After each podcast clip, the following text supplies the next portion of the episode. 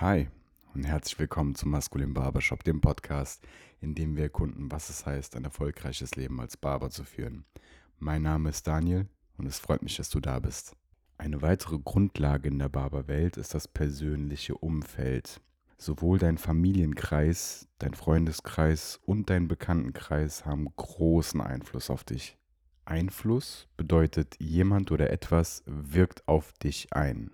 Du hast bestimmt mal den Spruch gehört, dein Umfeld bestimmt deine Gedanken, deine Gedanken bestimmen deine Worte, deine Worte bestimmen deine Taten und deine Taten bestimmen wieder dein Umfeld. Also wir wirken auch auf andere ein meist ohne dass wir es merken. Man kann nicht nicht kommunizieren. Kennt ihr das? Jemand betritt den Raum und plötzlich wird es stockfinster.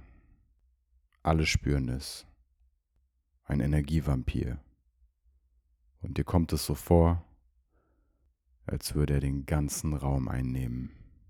Oder aber du bist Kunde im Barbershop und wartest und beobachtest die Gruppendynamik vom Team Dynamik bedeutet, wie das Team miteinander schwingt, also die Kräfte, die den Vibe ausmachen, also die Stimmung.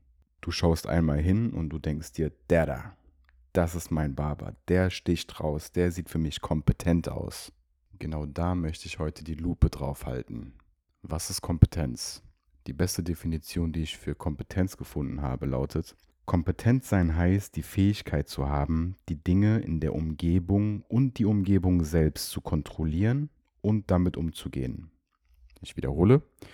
Nein, ich wiederhole nicht. Das ist ein Podcast, du kannst gerne zurückspulen. Eine Beobachtung, die ich mit zwei Malern gemacht habe.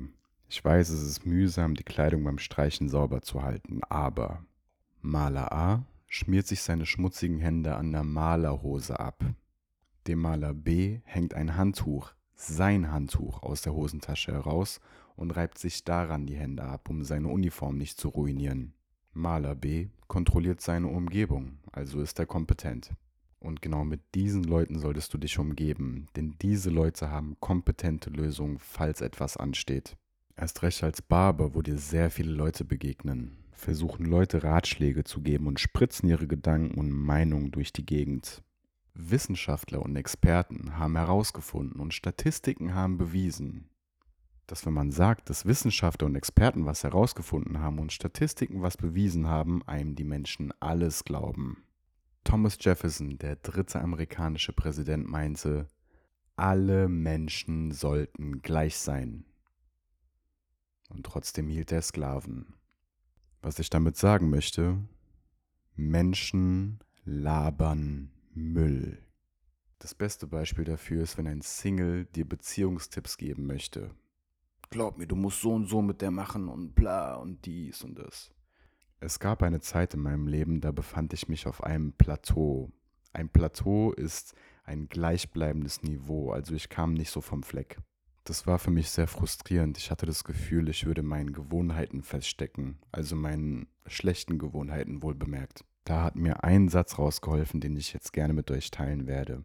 Also das ist jetzt kein Mantra. Ein, ein Mantra ist ein mystischer Spruch, den man vor sich hin babbelt und hofft, dass dann was Schönes passiert. Das ist das nicht. Es ist eher ein Satz, der dich wachrüttelt und dich sofort ins Tun kommen lässt. Der Satz ist von Nathaniel Brandon, ein Psychologe. Der hat das Buch geschrieben, Die sechs Säulen des Selbstwertgefühls, kann ich euch echt ans Herz legen.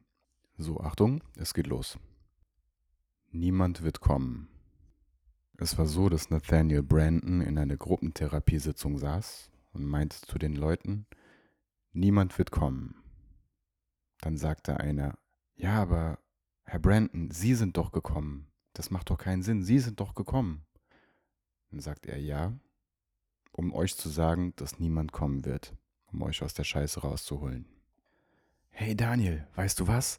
ey, dein Laden läuft so gut, ey, wenn ich du wäre, ich würde jeden dritten Kunden nur eintragen und in die Kasse eintippen.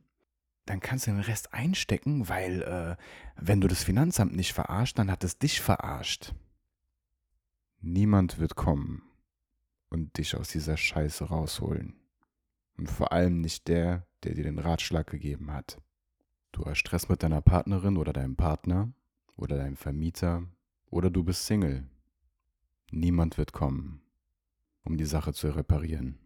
Oder wird auch nicht an deiner Tür klingeln und sagen, hey, ich bin die Richtige oder der Richtige.